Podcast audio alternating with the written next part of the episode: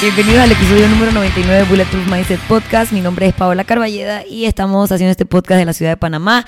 Soy entrenadora en mi propio gimnasio que se llama Bulletproof Box. Y justo ahora, no me dio tiempo ni de anunciarlo.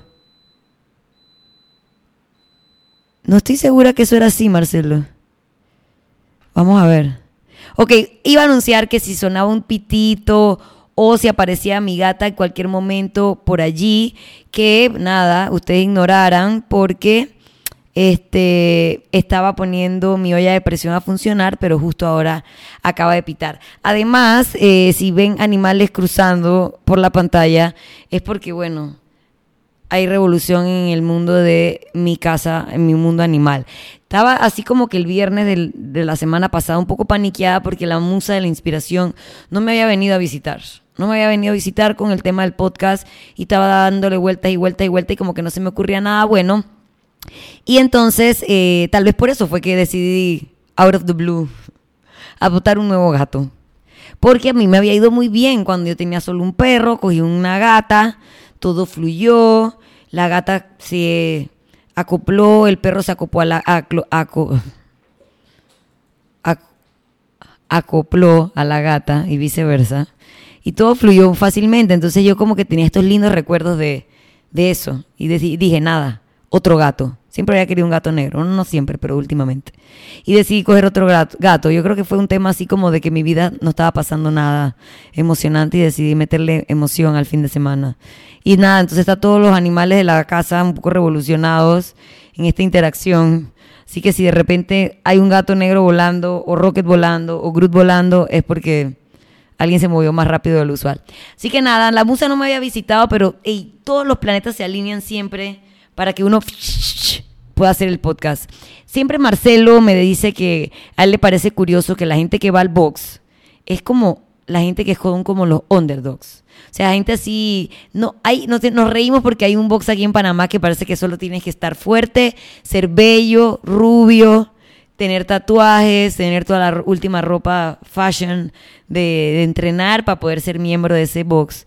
Y mi box la gente va a, cualquier verga. O gente que nunca antes había entrenado y quedan ahí, o artistas, o tatuados, o así pues. Entonces es como un mix de gente muy curioso. Entonces yo le digo que es que tal vez uno atrae esas cosas, pues uno atrae lo que uno es. Entonces como yo siempre me he sentido un poco underdog en mi vida, tal vez por eso es que es el reflejo, pues traigo esa gente. Cuando yo estaba en la escuela, yo era la man a la que no dejaban salir a ningún lado, la man que no era popular, la man que no tenía novio, la man que tenía el pelo corto, que tenía espinillas, que se vestía raro. Yo siempre fui esa man. O sea, que yo era como la del grupo de los de que no se puede sentar en mi mesa. Yo era de los que no se podían sentar en la mesa. Entonces, de cierta manera, pues siempre siempre me, me, ha llamado la atención esa, ese flow de ser el underdog. ¿Y qué mejor momento para ser el underdog que ahora mismo. Yo no sé si ustedes son seguidores de NFL, yo no soy experta en NFL, así que yo no voy a empezar aquí a hablar de stats y cosas, pero eh, nada, ayer eh, ya jugaron los últimos cuatro equipos que se definían quiénes eran los dos que iban a la final del Super Bowl de la NFL y obviamente había dos equipos que eran como que los obvios. Claro que tiene que ser los 49ers y los Chiefs y ellos estaban jugando en contra de los Bengals. Yo tengo como aproximadamente como 5 o 6 años de ver NFL, no soy una fan de toda la vida, eso es algo más o menos nuevo. Y los Bengals siempre han estado en verga, es como Atlanta, ¿sabes? ¿Sabes? Como que ni cuentan pues. Eh, y los manes llegaron hasta acá. Y el otro equipo eran los Rams de los de LA, que digo, no eran terribles, pero ajá, ¿Y qué pasó? Nada, pues pasó que el man Joe Burrow, que eh, yo pensé que tenía 15 años en verdad, no, no está tan viejo, 25, pero tampoco tiene 15, pero parece de 15. Le ganó a Patrick Mahomes, que es como un androide del espacio sideral. Es un man eh, que era el favorito, pues, por eso cuesta lo que costaba. Él era el único favorito, su hermano no es favorito, su mujer no es favorito. Yo creo que la gente, tanta gente le mandó mala vibra por culpa de su hermano y de su mujer, que yo creo que el man por eso fue que perdió el universo, como que... le lo dejó así, pues no sé. Eh, la cosa es que perdieron los Chiefs no sé, los que ven NFL, ya obvio saben de esto, los que no ven NFL deben estar bien aburridos hasta ahora. La cosa es que ganaron los Bengals, man, que literalmente los comentaristas solo hacían chistes como de lo malo que eran sus stats que, y cómo había pasado lo que había pasado. Entonces digo, esa era básicamente la historia de un underdog. Y luego en la noche que jugó los 49ers, lo siento Alejo, Espero que no estés deprimido llorando en una esquina. Versus, como ya les dije, los Rams. Digo, ganaron los Rams. No voy a decir que no fue porque hubo, un par de como errores ahí de los 49ers, pero todo el se le muere un tío. También pudieron haber hecho errores los otros manes. Y no fueron ellos los que los hicieron. Y la cosa es que en la final está, el Super Bowl es entre dos equipos que así, ¿ves? Y en verdad es muy cool porque la mayoría de la reacción en redes no es la gente indignada digo, estarán indignados los, los manes de los 49ers y los manes de los Chiefs, pero la gente está como cagada de la risa de que en verdad, what the fuck, ya no importa quién gane. Es fantástico que esos sean los manes que estén en la final. Así que nada, pendientes del Super Bowl. Seguramente el podcast después del Super Bowl, hablaré un rato del Super Bowl, pero bueno, por ahora nada más eso. Entonces, entre la vaina de mi gimnasio, de que Marcelo siempre dice que es, puro underdogs. O sea, la gente que no nos podemos ir a sentar en la mesa con los manes del otro box, que tal vez ustedes sepan de quién está hablando, pero no voy a decir de quién está hablando. Versus, digo, sumado a los resultados de eh, los juegos de ayer domingo de la NFL. Yo dije, nada, man, hay que hablar de los underdogs. En todos los deportes, en todo, en, en, el trabajo, siempre hay esa persona. En español se llama el desvalido, que de verdad, o sea, Cervantes, RAE, Underdog suena mucho mejor que el desvalido. Así que vamos a mantenernos utilizando la palabra underdog. A todos nos encantan las, las historias de, como de suceso de un underdog. Está, por ejemplo, esa película de Brad Pitt que se llamaba Moneyball, Moneyball, que era básicamente sobre eso, sobre cómo llevar un equipo que era The Underdogs a, ganar. También está The Pursuit of Happiness con eh, Will Smith, que era un man que estaba como que todo estaba mal, todo estaba destinado a no a que no le fuera bien en la vida.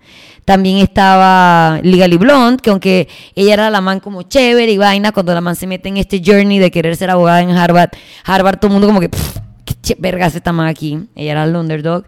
O incluso también la película que ganó un Oscar a Julia Roberts que se llama Erin Brockovich. Así que en verdad si quieren ver historias sobre underdogs les puedo recomendar como que esas películas. ¿Saben qué película no les voy a recomendar?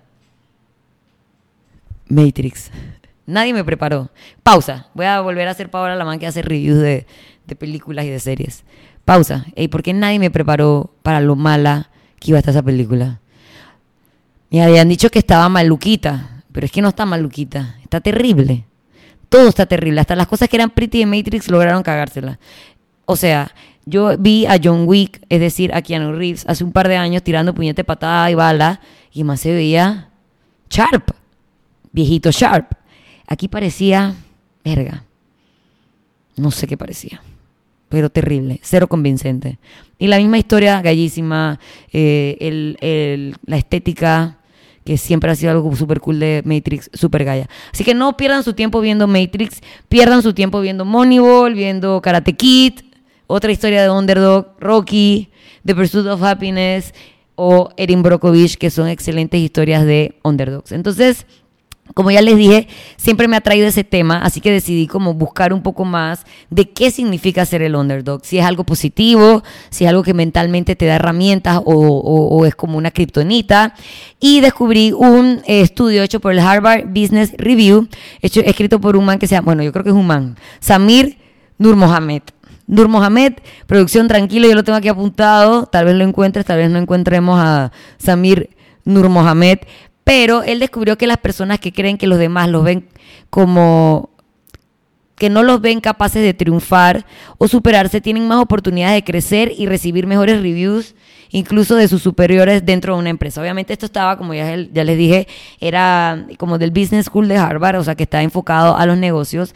Y, eh, y me puse a pensar que en verdad, cuando tú eres el underdog, de cierta manera no hay presión sobre ti porque no hay como grandes expectativas sobre ti. Entonces, cualquier cosa que haga, eh, que, implique dar un poquito más, ya estás como expelling o ya estás como, perdón, no, como haciendo más de lo que se esperaba de ti. Y eso me puso a pensar que, por ejemplo, Mahomes costó 450 millones de dólares. Tú sabes en tu cabeza lo que hace saber que la gente cree que tú vales 450 millones de dólares y cómo eso puede jugar en contra tuyo mentalmente cuando el man que costó 36 millones de dólares, que tiene un año menos que tú y no sé cuántos años menos que tú jugando a la NFL, ¿verdad que tiene menos tiempo que Mahomes?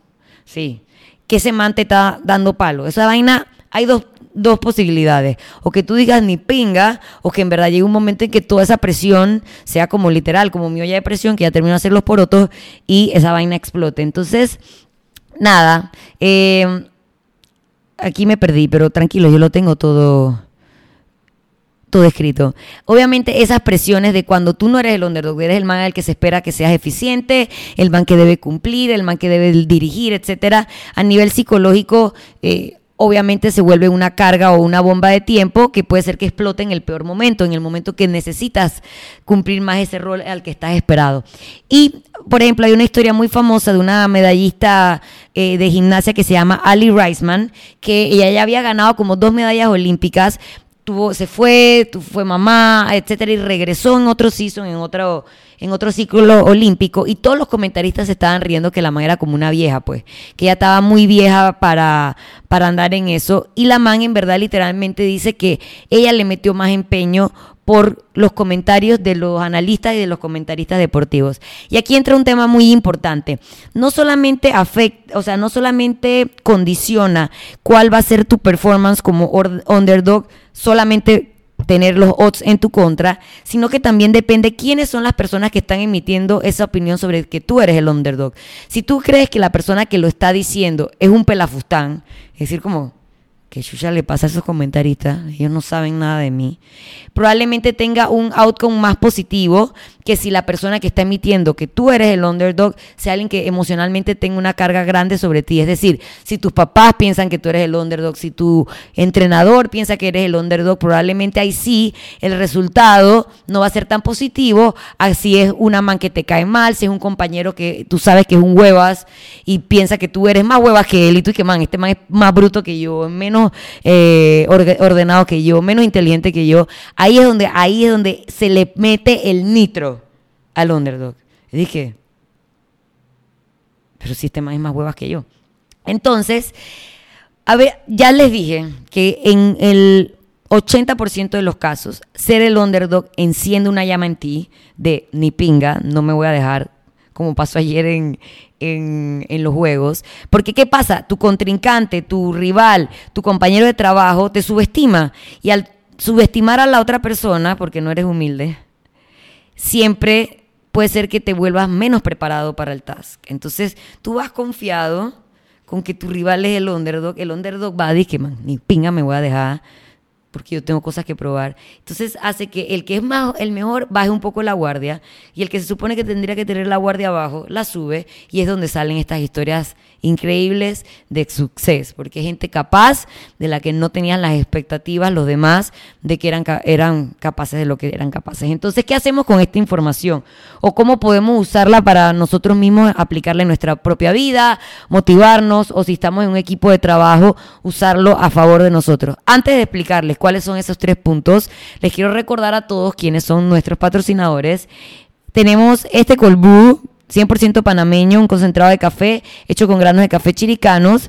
Es el, como el pre-workout perfecto porque es un cold brew que no te va a patear el intestino. Es decir, tú no te lo vas a tomar y vas a acabar en el baño. O sea que eso es súper positivo. Es una excelente bebida para tomar antes de entrenar o para los días de verano. Quieres el efecto ese de la cafeína, esa energía que te aporta naturalmente el café, pero no quieres el calor y la sudadera que te da el café caliente. Entonces, Matis es excelente opción, aparte te lo llevan a la casa. Y para los oyentes del podcast Bulletproof Mindset Podcast, si ustedes lo ordenan a través de su página de Instagram, pueden recibir 20% de descuento y con ello setear todo el tema de la entrega, delivery y demás. Esto no aplica para las compras dentro de eh, el A215 en Marbella, que es su otro punto de venta, así que por, para que aprovechen realmente el 20% por ser tan buenos oyentes Hagan sus pedidos de Matis Cold Brew a través de su Instagram, que debe estar apareciendo en este momento en pantalla, o, eh, o nada más eso. Y nuestro segundo patrocinador es el Hotel Milán, un hotel ubicado en el corazón de El Cangrejo, exactamente en la calle Eusebio A. Morales. Está cerca de todo, está cerca de la Vía España, cerca de barrio, cerca del área bancaria, de salidas de metro, o sea que es un eh, hotel muy céntrico y obviamente, como ya siempre les he mencionado, una atención muy familiar, es un hotel pequeño donde todo el mundo sabe quién es quién. Digo, eso puede ser bueno, puede ser malo, no te preocupes. Y una cafetería con el mejor club sándwich y el mejor sancocho de Panamá. Sí, mejor que el del Prado. Solo para que quede claro. Así que nada, como les decía, ¿de qué podemos utilizar esta información de que saber que tú eres el underdog no está tan mal. No es una, no es que eres un paria, no tienes que la letra escarlata porque eres el perdedor. Tienes todas las oportunidades de cambiar esos odds a tu beneficio y usarlo para motivarte o como ya dije, mejorar un grupo o un equipo de trabajo. Uno, el punto número uno es que si partes de un punto donde tienes claros cuáles son tus skills, no importa lo que piensen los demás que son tus skills. Tú estás tan seguro de las cosas que tienes a tu favor, tú estás tan seguro que estás bien preparado, que en verdad va tal vez hasta condicionar de manera positiva eh, tu, desempeño y que las opiniones o las impresiones de los demás no condicionen tanto el desempeño de tu equipo. Si tú eres el líder de un equipo, es importante que tú entonces seas la persona encargada de dejarle claro cuáles son esos puntos que hacen a tu equipo bueno. Ok, man, tal vez los otros manes son los manes fuertes, si estamos en el deporte que los otros manes están pompeados. Los manes están pompeados, pero no hemos practicado todos los días juntos, nos llevamos bien, nos conocemos. Esos skills, tal vez a la hora de la hora, son tan importantes como está fuerte, como está pompeado, como puede hacer 10 pulos estrictos. Entonces siempre es muy importante dejar claro cuáles son esas cosas que sí tienes, a pesar de ser el underdog. Eh, tal vez tienes una barra ganadora, tal vez tu barra es tan pretty que tú te vas a emocionar con los gritos de tu barra versus la otra gente que fue Dalón Pechugón, que en teoría debían ser los que iban ganando y no ganaron, por ejemplo. Eso pudiera ser. El punto número dos es que si tú quieres triunfar a pesar de que tienes las apuestas de underdog a tu favor, es bueno que pienses por qué tú sabes que esas opiniones o, la, o por qué tú sabes que esas personas que están emitiendo esa opinión son unos pelafustanes. Eh, esto me pasó, eh, lo vi pasar, no me pasó a mí, lo vi pasar siempre en un grupo, en un grupo de entrenamiento, hay gente que tú ves y tú dices, ok, este man es fuerte, esta man es rápida, esta man es una monstrua. Y luego ves a alguien que tal vez es un poquito más gordito o tal vez es muy flaquito y no está como built como la otra persona. Entonces, ¿qué hace la gente que no sabe? Obviamente siempre va a estar poniendo las apuestas al que parece ser el más fuerte, pero a veces lo que parece no es. A veces la man esa gordita todo ese cuerpo serrano está lleno de músculo. Y le va a patear el culo a la man que se ve como de revista fitness, de bikini model, porque tal vez ese solamente es como el hardware y el software no le da. Entonces ahí es cuando uno ve que tal vez esa persona que tiene el hardware, que se cree el fuertote, se flatea en el medio del asunto y la persona que tú veas como la gordita tiene más mente, conoce mejor sus habilidades y saca la vaina adelante. Entonces, es bien importante, como dicen, tienes que tomar la opinión de quien viene. Si la persona que está diciendo que tú eres un bobón, que tú eres el que no va a ganar el puesto de trabajo, o tú eres el man que va a terminar de último, o, ay, bueno, es que este, si es un pelafustán, ya tú sabes cómo tomar su opinión, así mismo. Y por último, eh, obviamente, ya, ya lo mencioné, no dejarte como condicionar por la importancia de la persona que emite la opinión. Ya sabemos que es muy importante para nosotros que nuestro jefe nos vea como alguien válido o que nuestros papás o entrenadores nos vean como alguien eh, con peso o alguien capaz de triunfar, pero si las opiniones vienen de personas que obviamente tienen malas intenciones o compañeros de trabajo problemáticos o de gente en el grupo de entrenamiento que son mala vibra, así mismo tú tienes que tomar sus opiniones y agarrar y usar, si es alguien que te cae mal, alguien que tú en verdad no quieres que le vaya bien y tú quieres que a ti te vaya bien, usa eso como tu motivación. Usa eso para demostrarle a esa persona que estaba equivocado y que tú tienes todas las cartas o tienes las mismas posibilidades que ellos para triunfar porque tienes habilidades que ellos no conocían. Así que nada, eh, aprovechemos si somos los underdogs de mostrar todo lo que podemos hacer y si somos los ganadores no confiarnos, si somos el, equipo esperado no subestimar al otro, no confiarnos, ser humildes, porque si no al final nos puede pasar lo que le pasó a los 49ers y lo que le pasó a los Chiefs, que eran donde teníamos todas nuestras apuestas, nuestras apuestas puestas y al final se volteó la tortilla. Y justamente una de las ventajas de vivir con producción es que le encanta comprar aplicaciones. Y nosotros vemos los partidos de la NFL a través de una aplicación que se llama NFL Game Pass, ¿verdad? Y es lo bueno del NFL Game Pass es que los comerciales que ponen en los medio tiempos o entre, entre cada cuarto son los comerciales gringos. Y a ver, no es que estoy diciendo que los comerciales latinoamericanos estén malos, pero me la he pasado viendo comerciales de Geico, comerciales de, eh, ¿cómo se llamaba? Scoop, Scoop, una vaina ahí, no me acuerdo de qué era, pero puras vainas gringas. Y había uno que ese creativo se debe ganar el premio. Porque era un comercial de un pick de Ram, la marca Ram. O sea, qué más gringo que los pick Rams. Y el, y el comercial era sobre ser el underdog. Obviamente, si tú piensas en pick gringos, ¿en quién tú piensas? En Ford. Ford es eso. Y Ram también hace pickups y también es gringuísimo y también los Rengen lo manejan y le montan sus chivos y sus troncos ahí, yo no sé qué verga.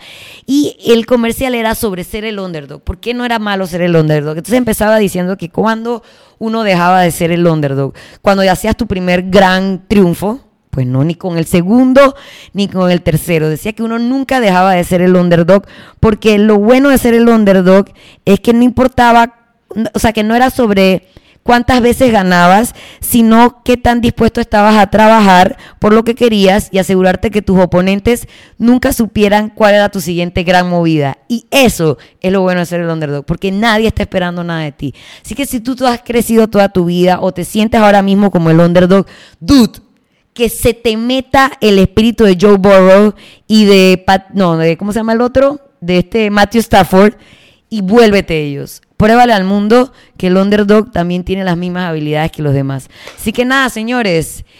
Compren su Colbru con 20% de descuento, celebren ser el underdog, demuestren al mundo todo lo que son capaces y nada, nos vemos en el siguiente podcast dentro de una semana con más temas para hacer que nuestra mente a pesar de ser los underdogs, sea tan fuerte como la de los demás. Chao muchachos, nos vemos en una semana. Recuerden suscribirse a nuestro canal de YouTube, dejar sus comentarios, sus likes, también escucharlos en Spotify y en iTunes si no me quieres ver porque cada vez estoy más foco mi cara y mis, y mis orejas, iba y mis ojeras. Hay para todos los gustos en todos los canales donde puedes escuchar tus podcasts favoritos. Nos vemos en una semana.